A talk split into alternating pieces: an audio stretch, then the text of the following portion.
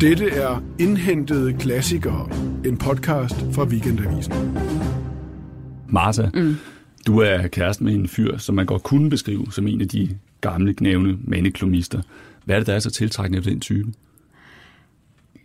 Det er vel, at, øh, at de, selvom de nogle gange er lidt gamle og knævende og meget sikre på sig selv, så er de vant til at argumentere og diskutere osv., så, videre, så, så de, det er sådan meget intellektuelt udfordrende at bo med sådan en type. Altså, da vi mødte hinanden, der diskuterede vi meget politik, og øh, der kunne jeg ligesom godt mærke, at selvom jeg sådan, synes, jeg havde styr på alle mine argumenter, så kom han med en masse modargumenter, og, øh, og sådan meget detaljeret og egentlig meget velargumenteret. Og så tænkte jeg, åh, var det irriterende, men, men øh, derudover tænkte jeg også, at det kunne godt være, at det var sådan en, man kunne blive ved med at snakke med i lang tid fremover. Og det var jo en god ting. Det var en god ting. Ja. En anden en, som du har talt med i uh, lang tid, er, hvad du kalder øh, opfinderen af gamle, gnævende mandeklumister, nemlig den øh, franske renaissancehumanist Michel de Montaigne. Du læser hans essays, som han øh, udgav hen over ni år, fra 1580 til 88. Det er lang tid siden, det er 440 år siden, Marsa. Du er skribent her på Weekendavisen. Du har, øh, du har ikke nyresten, som ellers plager Montaigne rigtig meget. Til gengæld er du gravid. Øh, ham her Montaigne, han, han gættede på, da han beskrev graviditet, at det vil nok cirka tage dig 11 måneder. Ja. Spændende, om det holder så længe. Men måske er I så alligevel om ikke andet, som de her mavesmerter har noget at mødes om. Altså, jeg, jeg håber ikke, at min øh, sådan resten af min graviditet og min fødsel bliver lige så slem, som, som det, som Montaigne han skriver om, fordi det er godt nok, øh, det lyder godt nok altså forfærdeligt. Jeg er så glad for, at vi har altså morfin og, hvad hedder de der, epiduralblokader, og altså, jeg vil virkelig unde Montaigne, at han fik alt det, fordi man kan virkelig mærke, at det, det havde man sgu ikke i 1580'erne. Det, og det, det bærer hans, øh, hans essay sådan meget, meget præg af, at der er sådan alt muligt kaos og sådan fysisk smerte omkring ham. Altså det, det plager ham simpelthen. Så øh, allerede her i anden trimester, der er du klar ja. til det helt store smertestillende udtræk. Det er skønt at høre. Det er godt at vide, at man kan få det, ikke? Martha, du har læst uh, Montaignes uh, essays, som jo definerede genren, der er tilbage i 1580'erne. Mm. Det skal vi tale om. Vi skal også lytte til Montaigne selv, alt sammen indlæst af Carsten Farve. Velkommen til Indhentet Klassiker, podcasten, hvor vi læser det, vi ikke har fået læst før. Mit navn er Johannes Bavn, jeg er litteraturredaktør på Weekendavisen. Velkommen til.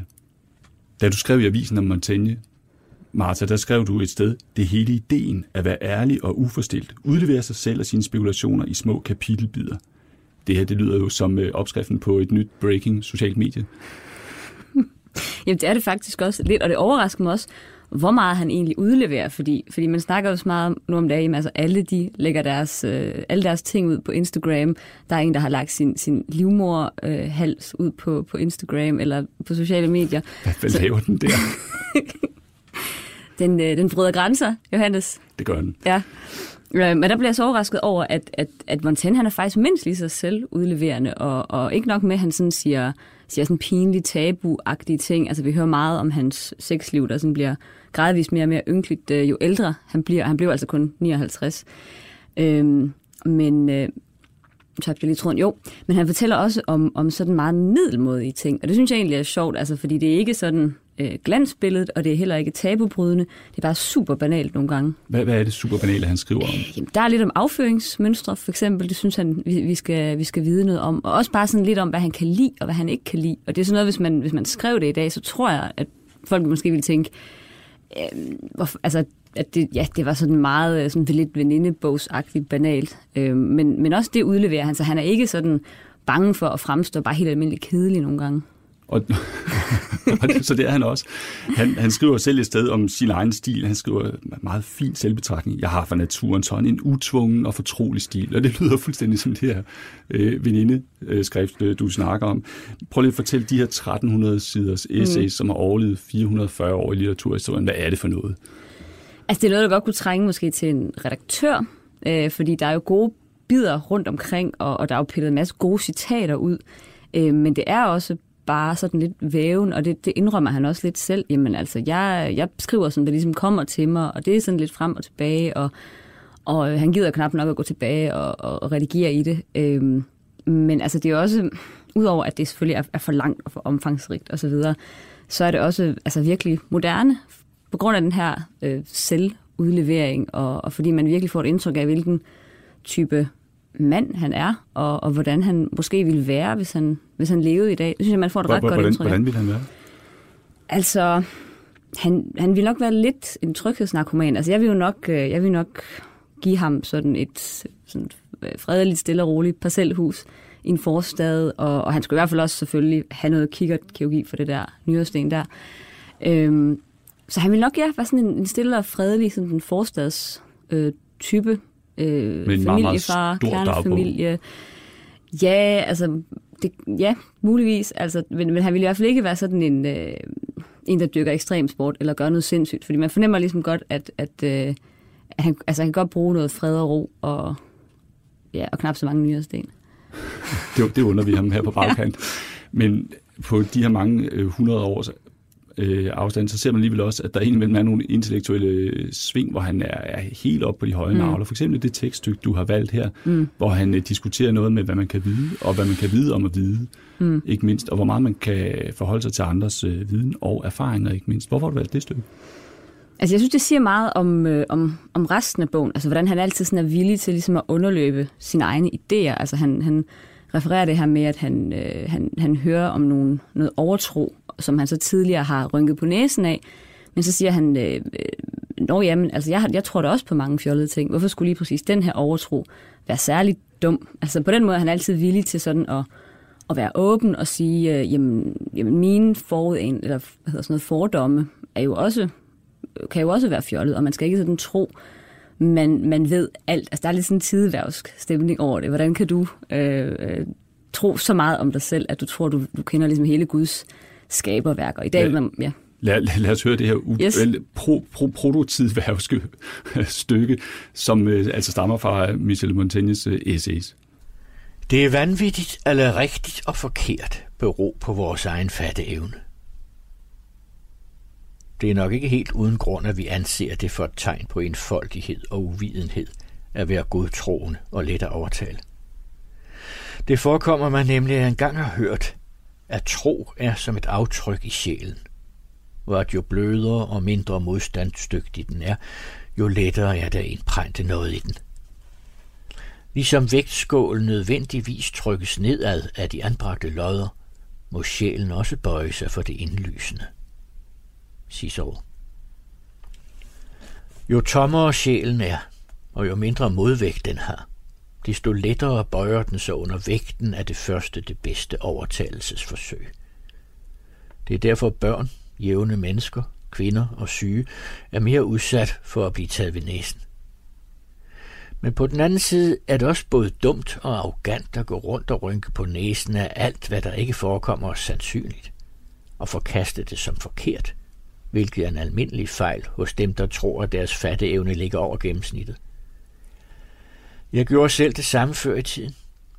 Og hvis jeg hørte tale om ånder, der gik igen, eller forudsigelser om fremtidige begivenheder, trolddom og heksekunster eller andre historier, som jeg ikke kunne sluge, drømme, trolddomskunster, mirakler, spokkoner, nattespøgelser, genfærd og tilsaliske varsler.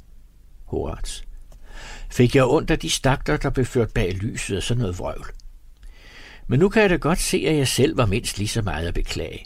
Ikke fordi erfaringen siden har vist mig noget, der går videre end det, jeg tidligere troede, selvom det ikke har skortet på nysgerrighed fra min side, men fordi fornuften har lært mig, at hvis man så skråsikkert afviser noget som forkert og umuligt, så er det det samme som at påstå, at man personligt kender grænserne for Guds vilje og moder naturs magt.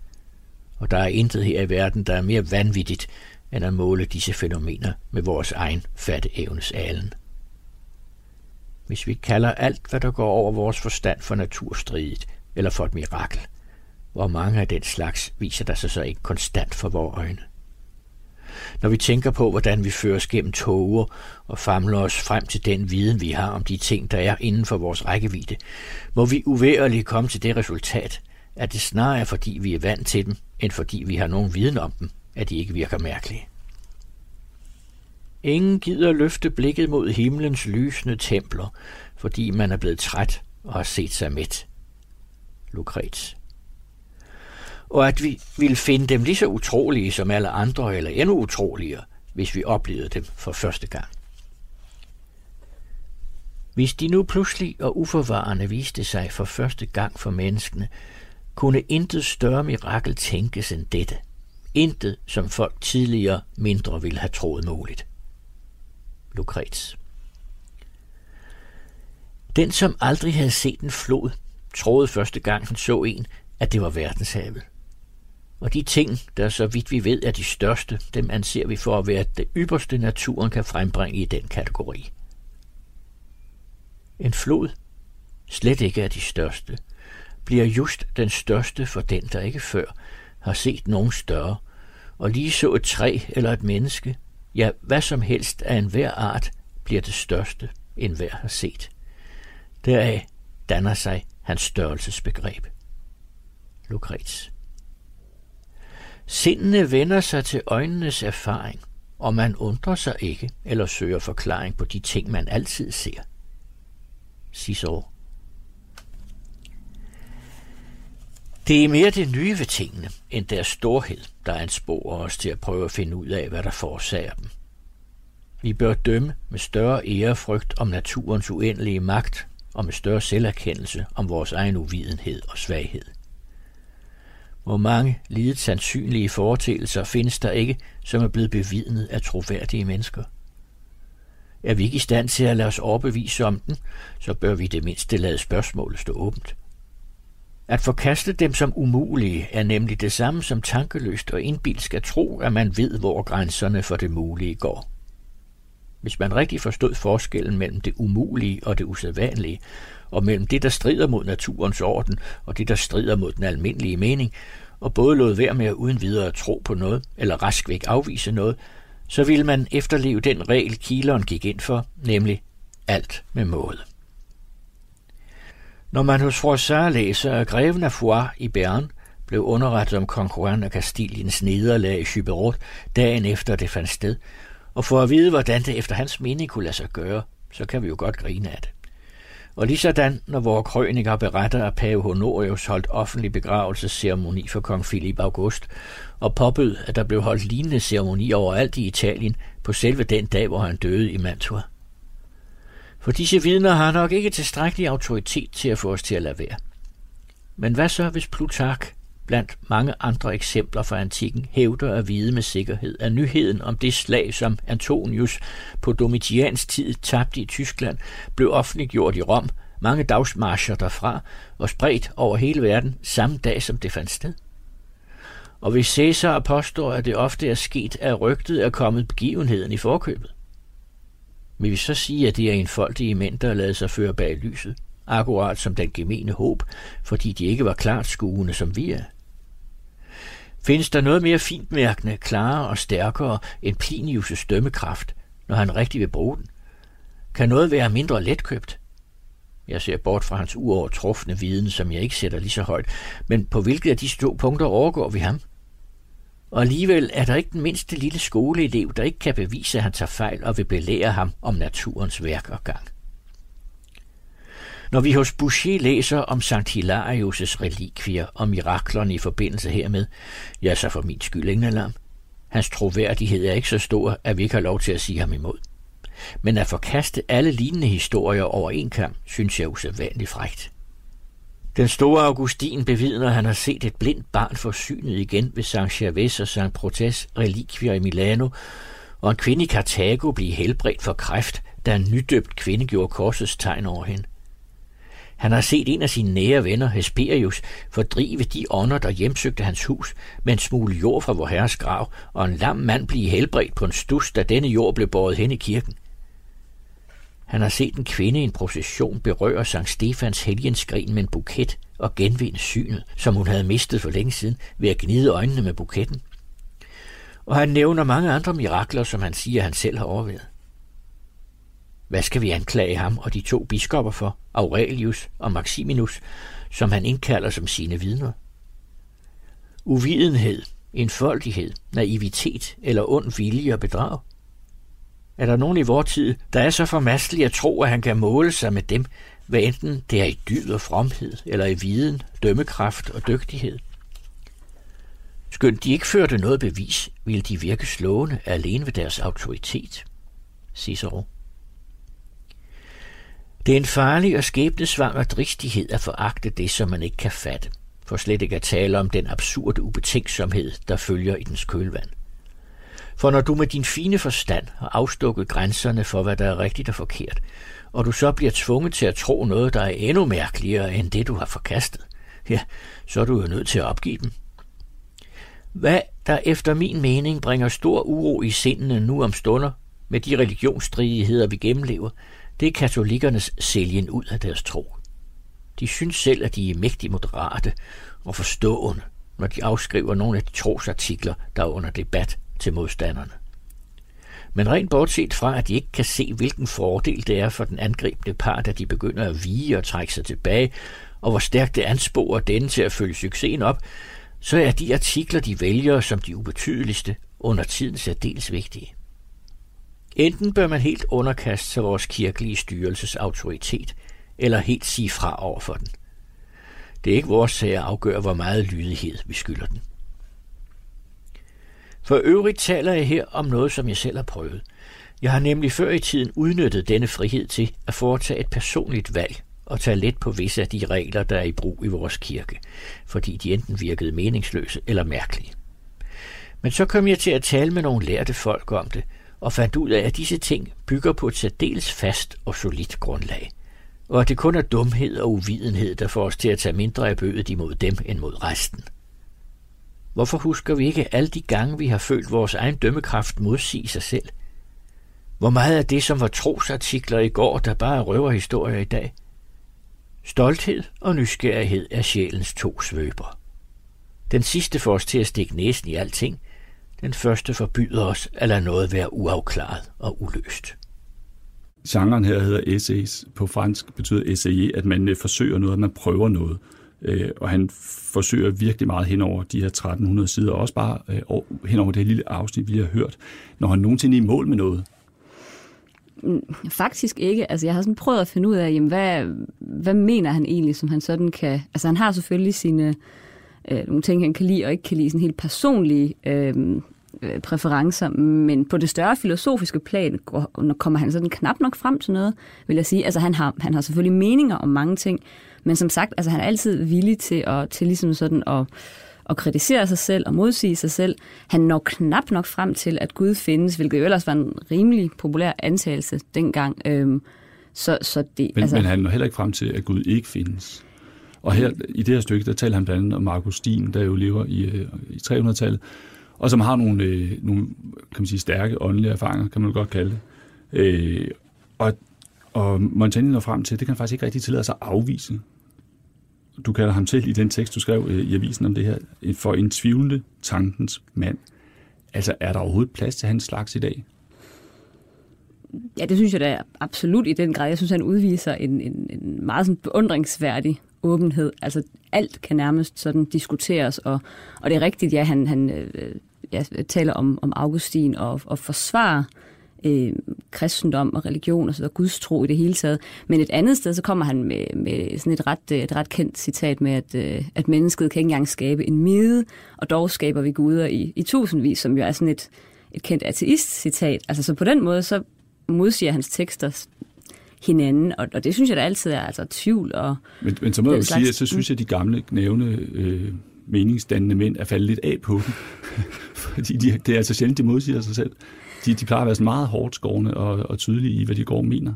Ja, det er rigtigt. Det er ikke sådan, altså, Montaigne ville være virkelig dårlig til Facebook. Altså, fordi han ville, hvis nogen talte ham imod, så vil han sige, ja, det kan sgu godt være, du har en pointe, i stedet for at køre ned i 20 øh, kommentartråde og, og, og forsvare sin sag. Så, Hvor, hvorfor gik du i gang med at læse ham? Altså, jeg vil, jeg vil faktisk gerne sådan øh, forbinde mig med en, som, som jeg havde hørt skulle være så utrolig personlig og, øh, og privat, og sådan finde ud af, jamen, Øh, har vi noget til fælles, og i så fald øh, hvad? Ja, lige præcis hvad? Mm. Altså dels sådan den, den tvivlende øh, tilgang, tror jeg, og også bare sådan, hvad skal man sige, sådan banale refleksioner over, hvad man kan lide her i livet, og hvordan er ens øh, hverdag, og bare det, at man sådan har alle de sådan tanker, øh, og at man sådan har lyst til at udforske sig selv, og øh, på en rimelig fordomsfri måde. Altså det, det... Hvad, hvad, hvad kunne være sådan en lille top 3 over de bedste ting, du har lært af Montaigne? at medicinske fremskridt er en virkelig, virkelig fantastisk ting. og, og fred og ro er også en virkelig, virkelig fantastisk ting. Øhm, og at det, det ikke er så skræmmende at sådan underløbe sin egne, sine egne holdninger, fordi det gør han hele tiden, og det lader ikke til at øh, og så ryste hans, hans verdensbillede så forfærdeligt meget. Det var tre super gode ting. Ja. Kedede du ikke lidt undervejs? Jo, gør jeg virkelig. Jeg, som sagt, jeg synes, man skulle lave en, en, en uh, forkortet Montaigne. Pille alle de gode bidder ud. Af de der 1300 sider, hvor mange tror du, der være tilbage, hvis du er redaktøren? Max 500. Max 500? Ja. ja. Om det er også lidt over en tredjedel, faktisk. Det er en god, lang bog. Det kan man sige. Man har brugt også 10 år på at, jeg ved ikke, om man brugt 10 år på at udskrive, eller på, på at skrive den, øh, men 10 år på at udgive øh, de her 1300 sider, hvor han så prøver at finde ud af, hvem han er og hvordan verden ser ud. Øh, har du fundet ud af, hvem han er og hvordan hans verden ser ud? Ja, det synes jeg. Altså både, både de ting, hvor vi, hvor vi er forskellige, altså hans, sådan den, den kaotiske politiske situation, men også, at vi har så mange altså den, øh, banaliteter til fælles. Øh, og, og jamen også mere sådan filosofiske refleksioner. Altså han, han, han kommer jo også nogle, nogle ting i forkøbet, hvor han sådan spekulerer lidt over, hvordan biologi fungerer. Og som du nævnte før, altså det er ikke, jeg rammer ikke helt rigtigt med de 11 måneder der. Men, men han lægger alligevel sådan nogle spor det, det ud. Ikke? Ja, det er Plus minus øh, to-tre måneder. Men han lægger sådan nogle spor ud, som, som jeg godt synes, jeg sådan kan, kan genkende i dag. Så jeg tror godt, at vi ville kunne tale sammen i dag. Du er Montaigne. Yes. Men du siger, der er også en eller anden form for spejling i det at læse ham. Øh, han ønsker at lære sig selv at kende, og det, det ønsker vi jo alle sammen. Mm. Hvad har Montaigne gjort for dig i forhold til at lære dig selv bedre at kende? Mm.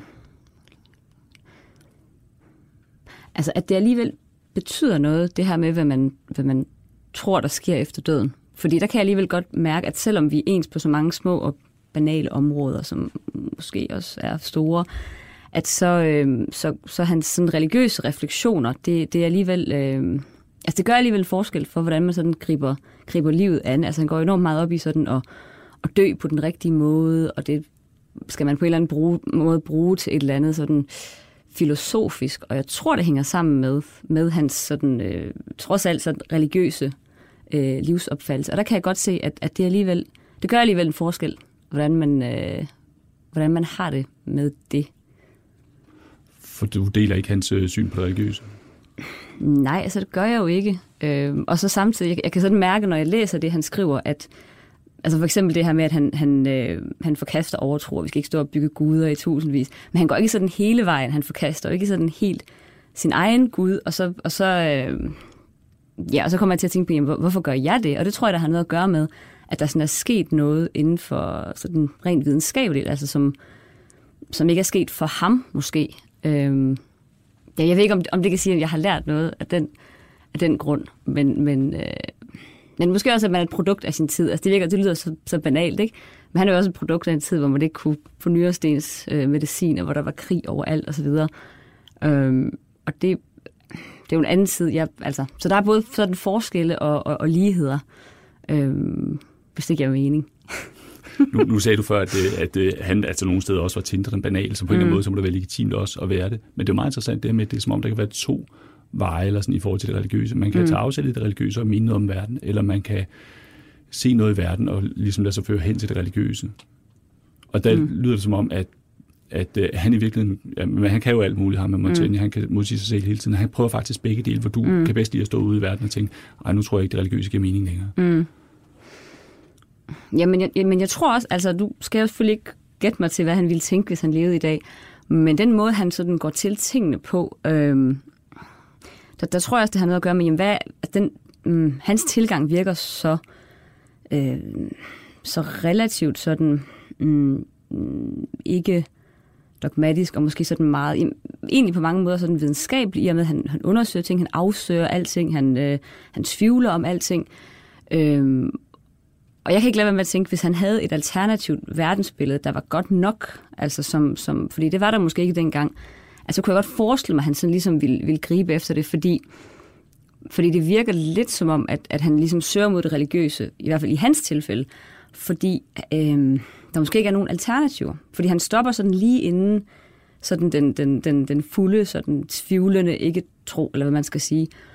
Øh, hvad, hvad har ændret sig på 440 år siden, øh, siden for 440 år siden, der gør, at du, du ikke øh, mm. stopper det samme sted? ja, så ved jeg jo godt, det kun tager ni måneder, så der kommer et barn. Øhm, og, og der er sådan en, øh, skal man sige, der, der er alligevel et verdensbillede, sådan hvordan, hvordan ser, ser universet ud, og hvordan fungerer biologi, og hvordan fungerer evolution osv., som jo ikke giver svar på, og det er jo der, hvor vi har noget til fælles, mig og Montaigne, for der er mange ting, det overhovedet ikke giver svar på. Men, men det, det skaber måske et verdensbillede, der sådan i, øh, i, sådan i sammenhæng og, og, og mening øh, alligevel er noget, som, som på en eller anden måde kan konkurrere med det religiøse. Øh, og det kan jeg sagtens forstå, at, øh, at der ikke lige var tilgængeligt for ham dengang. Øh, men, men det virker lidt som om, at han, fordi han, altså det er ikke fordi, han sådan går mod det religiøse, har man en fornemmelse af, fordi han, han, øh, han finder det sådan i sig selv tiltrækkende, eller har en særlig... Altså han citerer jo nærmest også kun øh, romer og grækere, altså folk fra antikken, som jo ikke var kristne. Det er meget, det er meget sjældent netop, som du siger, Augustin kommer ind overhovedet. Øh, så han, han, han slår mig ikke som en, der sådan på den måde brænder for det, eller interesserer sig for det, eller som andet end... end øh, ja, det er et verdensbillede, han bliver nødt til at forholde sig til, og det er bedre end så meget andet. Men jeg har ikke indtryk af, at han... Mm, at han er det sådan rigtigt med hjertet. Men det kan jeg jo ikke vide. Men det er i hvert fald mit indtryk efter at have læst de her 1300 sider. Af en, en nu utrolig gammel nævn mandeklumist. Yes. De har lyttet til podcasten Indhentede Klassikere. Jeg har talt med Martha Sørensen om Michel Montaignes essays. Mit navn er Johannes Bavn. Oplæser var Carsten Farve, Johanne Myggen produceret, og i teknikken sad Jens Marot.